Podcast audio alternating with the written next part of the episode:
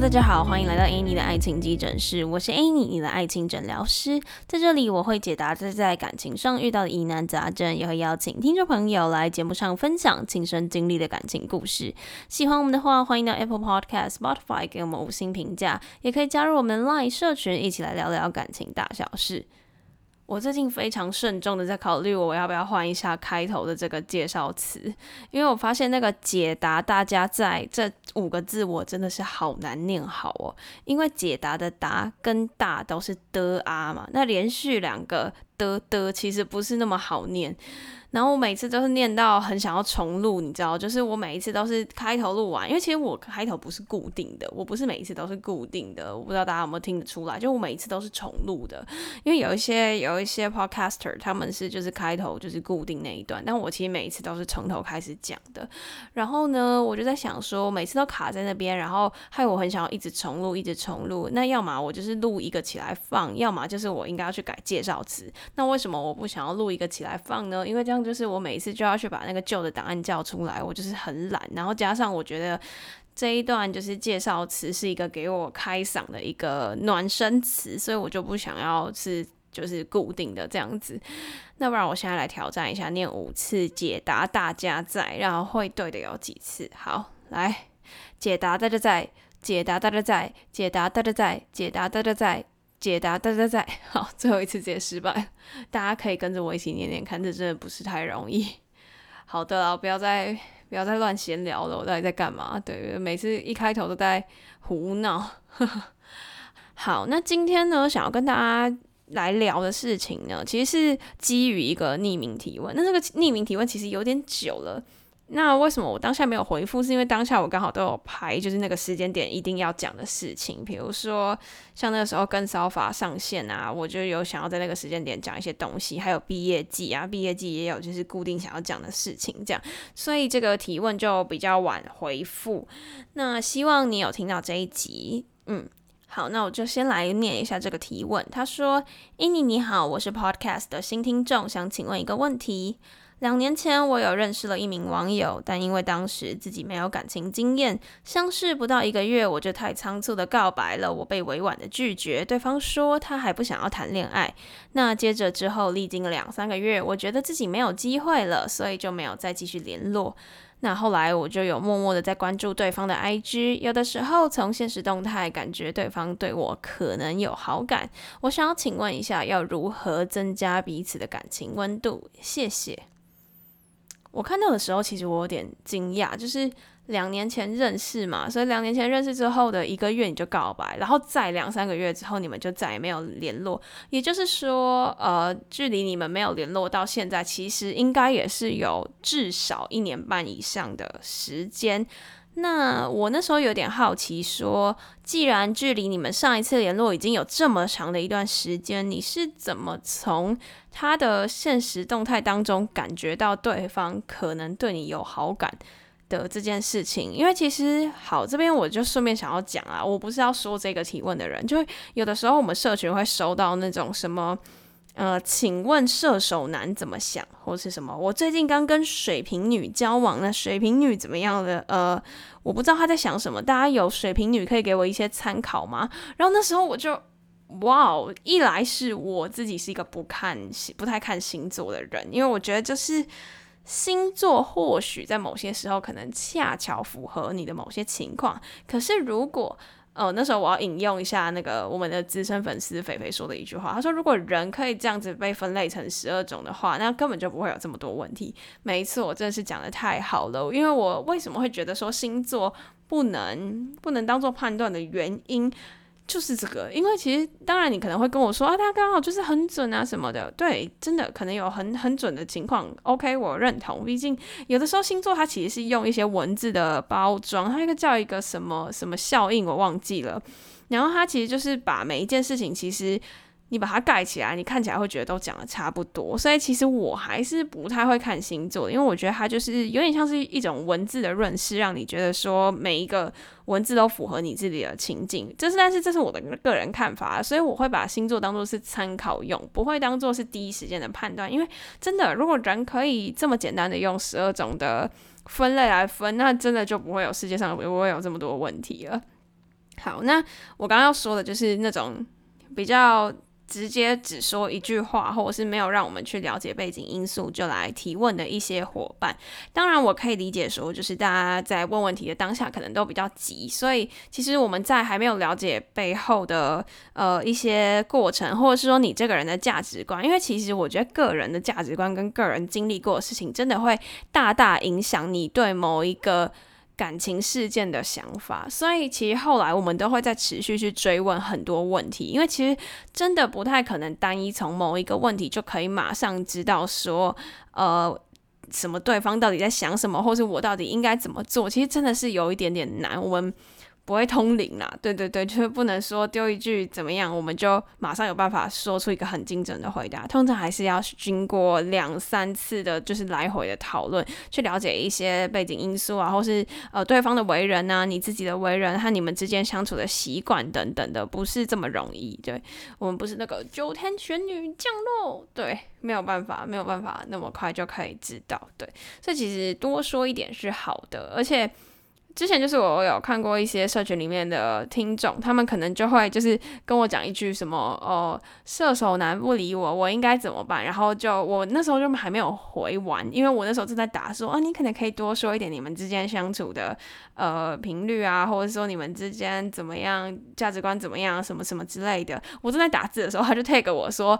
他就 tag 我小老鼠英怡的爱心诊疗师要怎么办？问号问号问号。然后我那时候就有点吓到，想说不行不行，我不会通灵，加上我真的没有在看星座，我真的不知道射手男怎么想，而且你连就是前面的原因都还没有讲。然后后来我就发现，就是只要有人丢出这样子的一句话，大家就会已经是在我还没有读或者是我还没有打完字之前，就会先帮我去追问这些问题。感谢各位社群里面的优良听众们，谢谢你们已经开始发现，就是解决一个问题是需要，就是需要抽丝剥茧，慢慢去看内部的一些问题。我觉得大家都有进步，真的是非常的好。对，真的谢谢大家。因为有时候讯息比较多，可能没有那么快可以看完全部啊。有时候我还在打字，而且有时候如果你们发现我在外面，我就会直接录语音。对啊，没有办法，边走路边打字有时候很危险，然后又怕说有些人可能很急，我就想说好好好，那我就赶快录语音。因为有时候有些人会直接 tag 我，然后我就有点担心说哎，你是不是当下可能有什么急着要回复那个人还是怎么样，所以我就会录语音。大家就会说什么哇，难得有机会在 podcast 外听到 Annie 的声音什么的，然后可能就会通常就会听到一个在走路的我，或是怎么了。对，好好笑哦，不是我为什么岔开讲这么远。好，对，所以我刚好奇的点就是说，既然已经距离就是上一次联络这么久，你是怎么样去感觉到好感的？然后加上我刚刚在看一本心理学的书，他就有讲到说为什么好像男生通常都会比较容易会错意，就是会错说有好感。当然我不太知道你的性别啦，因为你在这里面没有讲你的性别。那我刚我可以分享一下我刚刚看的那一篇文章，他是说就是诶男生主动追求是不是因为他都会错意了，然后他就在探讨说就是男生对自我通常比较感觉良好，那女生对自我的评价通常比较保守一点点。然后就讲到说就是有一个心理学家叫做加斯弗莱彻，他找来了五十位男生女生，然后请每一位参加者都和异性逐一交谈十分钟之后，再来正式展开实验性的约会。那这个心理学家呢，他在所有参加者结束十分钟的谈话之后，就请他们去评估对方对你有兴趣的程度啊，还有和你约会的意愿有多高啊等等的。结果最后结果的显示呢，男生普遍会高估异性对自己感兴趣的程度以及约会的意愿，尽管事实上完全不是这么回事，但男人的判断却会莫名的高，莫名的自恋。然而女人恰巧相反，她们倾向做出诶对方应该对我没有兴趣，应该不想要跟我约会这样子的判断。但其实呢，虽然男人往往会高估自己的魅力，但其实也正因为如此，才给予他们积极追求女生的勇气。如果男生和女生一样，自我评价比较低落，那想必也没有办法引起火花，鼓起勇气去追求女人。嗯，换句话说，男生呢很有可能是受到潜意识当中所谓积极求爱的这个心理机制所影响，才会高估自身的魅力。那因为唯有会错意，才会促使男人积极的求爱。毕竟呢，自认脑袋差的人提不起劲去读书嘛，自认丑八怪的人也不会鼓起勇气去谈恋爱，所以男人对于自我的魅力容易会错意，也不尽然是一件坏事。好，这个就是我刚刚看的那本书提到的一些内容。那这本书叫做《为什么他老是听不懂，为什么他总是在生气》。对，我其实经常会引用里面的一些就是心理学的观点，但其实我很鼓励大家去看这本书，因为其实很多人会在意说、欸、为什么他那样子想，或者是猜忌对方为什么在那样想，其实哎，这些猜忌真的都没有用。所以我刚第一瞬间好奇的就是，你是怎么样去感觉到对方对你有好感？因为其实一来是你没有讲太多关于你们之间互动的一些背景因素，所以其实我很难判断。所以就你刚刚讲的这样，我会先提出一个问题说，诶，你是怎么样感觉到的？你可以先去稍微分析一下。那刚刚引用这个心理学例子，其实我不是要打枪你还是怎么样，但是我只是想要提出这个说法是说，诶，其实你有这样子的想法并不尽然是一个坏事，因为有的时候感觉到好感，甚至我们讲、呃、悲观一点，假如你是会错意，其实这都说不定是一个增加你们之间呃有进一步发展的一个火花，一个契机这样子。但我还是要说啦，其实网络上的一些语言是蛮容易会造成误判的，因为有时候毕竟你传的讯息或者是、呃、你表现出来的姿态，比如说一篇现实动态好了，可能给每一个人看，每一个人都有不一样的想法，那可能有一句句子加了一个表情符号，或者是、呃、删掉了结尾的波浪，可能对大家来说都是可以有不一样的情绪。像有的时候安东尼如果对我讲话，他不加表情符号，或者是不加波浪，不加 O R 什么的，我就会说、欸、你在生气哦， 你, 你很凶哦，没有，他就说哦，我只是在表达这句话，我就是一个肯定句这样。所以其实我觉得就是网络上的讯息其实有时候蛮容易造成误判的，所以你还是要自己去分析一下到底你是从哪里感受到好感的这样。那我觉得呢，既然你说你们之间就是唯一联系的管道可能剩 I G 嘛，你也在默默关注它，那我自己会觉得回复现实动态是一个蛮好的契机。我蛮常听到我朋友说什么他们在一起或他们认识的原因是先从回复现实动态开始的，因为回复现实动态就代表他一定本身发了一个什么现实动态，是一个可能他的近况，或者是说他现在正在做一件事情，那那可能就可以是你们聊起来的一个契机。但是呢，也不能频率太高，而且也要找真的可以继续聊下去的一个一个切入点啦。对，因为毕竟话题终究是会没有，聊兴趣也是会有聊到干掉的一天，所以我觉得最重要的还是要就是抓一个契机，可是那个只是一个契机而已，怎么样继续延续，可能还是要靠你们之间的一些小默契，或者是说你你对他之间的一些了解，因为毕竟你们还是停留在网友的阶段嘛。那毕竟这对你来说已经是第二次了，你的第一次相识已经是两年前了，那我觉得这一次你要更能够学着去抓你们彼此的恋爱节奏，因为之前你有说到你是因为太仓促嘛，对不对？因为太仓促而不小心呃，让对方觉得压力有点大，还不想谈恋爱，所以就拒绝了这样子。那这一次你就要去慢慢的感受说，诶，那到底他的进度是如何，他到了一个什么样的阶段才会是你可能可以去就是邀约他，或者说可以进一步有下一步的发展。那既然你们已经停留在网友很长一段时间，我是觉得可能如果 OK 的话，你们慢慢聊慢慢聊，是时候可以来见面，来更加速这个互相了解的过程。因为其实虽然说我觉得网络交友也是交友的一个方式，但是毕竟我们还是要走到谈恋爱的那一步嘛，那所以如果时间时机 OK 的话，那我觉得是时候可以慢慢的去往见面的这个阶段为迈进，这样子来互相更加了解彼此一点。之前因为收到那个失恋修复学课程的商业合作，而接触到苏于欣心理师，还有就是疗愈系的 YouTuber Blair。那时候其实是我第一次知道他们两位。那因为我也有收到那个一堂课程嘛，就是我也有失恋修复学的课程，所以那时候看那些影片之后，我就觉得说他们两位其实就是兼具了理性与感性，而且给人非常非常温暖的感觉。就我现在不是要业配失恋修复学课程，因为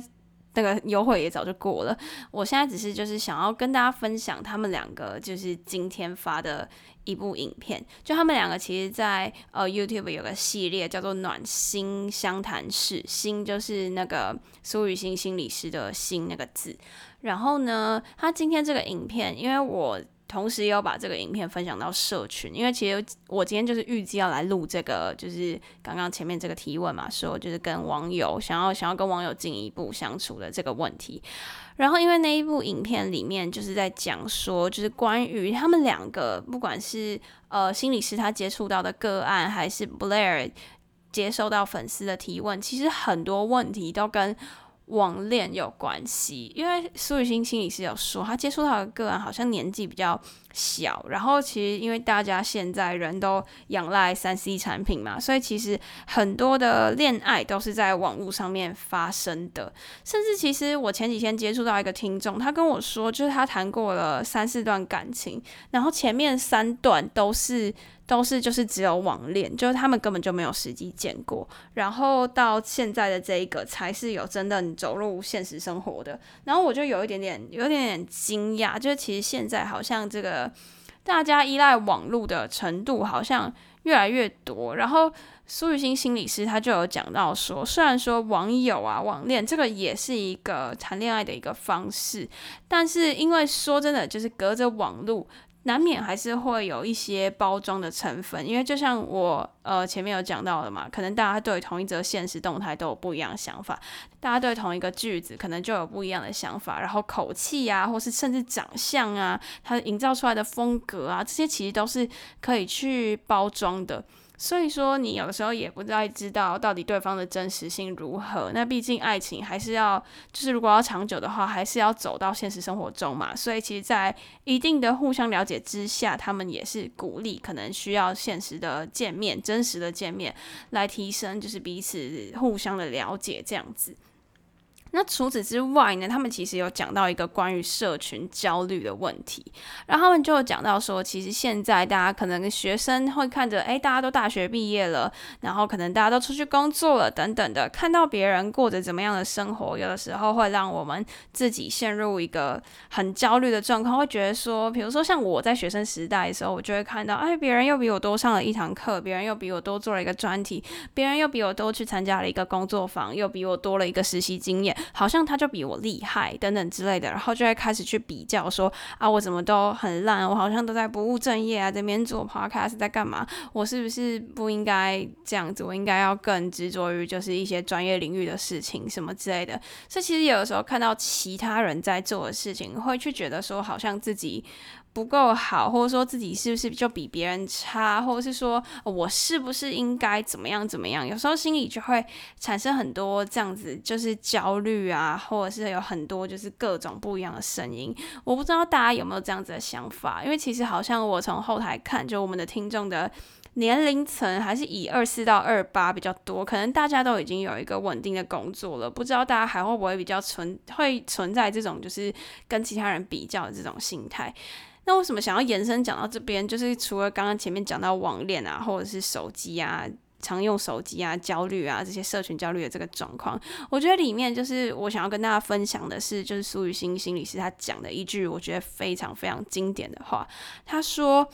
呃，大家都会看其他人的现实动态嘛，看到说啊，他可能都在庆生，他可能什么游艇趴，他可能哦又多上了什么讲座，他可能怎样。可是我们看到的那些，终究是别人生活里的精彩片段。就通常你一定是发生一件什么很好的事情，比如说生日啊，或者是说去参加什么活动，你会拿出来发现实嘛。可是我们通常都是用着自己的幕后花絮，自己的这些辛酸在看别人的精彩片段，所以你才会拿自己的幕后花絮去跟人家的精彩片段相比，其实你也是有精彩片段的啊，可是我们当看到其他人的精彩片段的时候，都是用自己的幕后花絮，自己的辛酸血泪再去比较的，所以才会产生那些自我低落、自我否定的一些自我质疑的一些声音这样子。那我看完我觉得非常有道理，因为其实真的你在看着当下，你不会去拿自己的好去跟人家比较，你通常会拿自己不好的地方去跟人家比较，那就越比越低落嘛。那我不知道大家现在有没有这种社群焦虑的问题，我相信一定是有的，因为其实我经常收到就是粉丝在问说什么他怎么那么久才回我，他不回我他在想什么，他在忙什么，为什么他那个 I G 有绿圈圈有上限但是却没有回我，或是我有没有被大家加入自由，有有加入自由代表什么怎么之类的。可是其实这些问题在大概呃二三十年前的人里面根本就不会出现这些问题。像我妈常都会跟我说什么哦，我以前都会有男生在宿舍底下等我，会给我情书，就说够了，现在大家有这种东西叫手机，有 LINE 有 I G 好吗？对，就是现在的世代真的是大不同，所以会有很多所谓社群焦虑的问题。其实我自己也曾经有过，因为我就是属于那种会用自己的幕后花絮在看别人的精彩片段的这种人，就是我之前啦之前大概三四年前就是会这样子一直一直一直比较，所以其实我后来就把我个人的 I G 关掉了，然后在关掉的这三四年反而是我做最多其他有的没的事情的时间，因为我就发现说我不会再去拿我自己跟别人不一样的事情去做比较，因为其实每个人都是都是自己独立的个体嘛，我喜欢做这件事情不见得其他人认同啊，那说真的我也不需要你的认同，我们就是在自己的世界里面做好你自己想要做的人，做你自己想做的事情，因为在每一个人的世界里没有人是疯子嘛，对不对？因为你就是做你喜欢的事啊，别人别人给你怎么样的评价那其实不重要，你做你自己喜欢做的事，每个人都有自己喜欢做的事情，那不用去过度的焦虑。那回到刚刚讲到的就是讯息焦虑的这一块，那其实首先最重要的就是每一个人你一定要先好好的爱自己，去找到你自己热衷的事情，不要去把呃你对对方的寄托去压缩到你自己的生活。怎么说呢，就是你不要把你的生活好大的一段时间都泡在等待对方，你还是应该要有你自己的事情要忙，你不能说哦，就是我的生活有几个小时，比如说有八个小时是醒着的，那我却花了两三个小时都在等其他人的讯息，这已经超过四分之一了，这不见得是一个健康的状态。我觉得就是回归到自己身上吧，因为毕竟别人怎么想，别人为什么不回你，然后别人到底他到底在想什么，这些完全都是不可测的。而且就算你此时此刻真的猜到了，那他下一刻还一定会是这个样子吗？不一定嘛。等一下，我突然看着我的波形，看着他就是音波这么密集，我怎么觉得我这一集好像有点在说教，还是在传教，在那个灌灌什么东西，洗脑什么东西？没有没有，我没有这个意思，我只是想要说就是真的不要再去猜对方到底在想什么，因为其实他想什么你真的猜不透啦，每一个人都是不一样的，然后不要把这样的呃焦虑感过度的带到你自己的生活当中，因为因为别人要怎么样，别人要怎么怎么做，怎么想，什么时候回你讯息，那完全完完全全是他自己的自由，就跟别人现实动态要 po 什么，要怎么样，要怎么秀他自己的生活，那完全也都是个人的决定，所以不要再过度的去把这样子的焦虑带到你的生活里面，多放一些重心在自己身上，多去了解自己的需求，然后让自己有自信。其实我一直在强调的时候，就是让自己有自信是一件很重要很重要的事情，因为当你足够自信，你遇到一些状况的时候，你就不会过度的去觉得说啊，都是我的问题，都是我不好，我应该要变得更好，他才会喜欢我。可是有的时候根本就不是啊，就是有些有时候还是会有个人喜好的问题嘛，他没有一定要喜欢你啊，可是这也不见得是你的错，说不定他就不是喜欢这一型的。所以我们不要去猜对方的想法，也不要觉得说是自己不够好，因为有的时候事情就是这样子发生，每个人的喜好就是不一样，所以回归到自己身上，要对自己更有自信，然后找到你厉害的事情，你你专业的事情，能够让你自信满满的事情，其实每一个人都比你自己想象的更好，好吗？对，这就是我今天想要传达给大家的，就是不要过度的社群焦虑，相信你一定比你想象的还要更好。今天的分享就到此结束啦，喜欢我们的话，别忘了追踪我的 I G Annie 你的爱情诊疗师，也可以点主页的链接更了解我们哦。最后啊，如果你还在为情所苦，可以加入我的 LINE 匿名社群，写下你的问题，挂号艾妮爱情急诊室，让我们治愈你的心。那刚讲到的连结都会放在下方的资讯栏，还有我们的 I G 主页。喜欢我们的话，欢迎到 Apple Podcast、Spotify 给我们五星的评价，也可以小额资助我们继续创作。那么感谢大家的支持，我们就下期见啦，拜拜。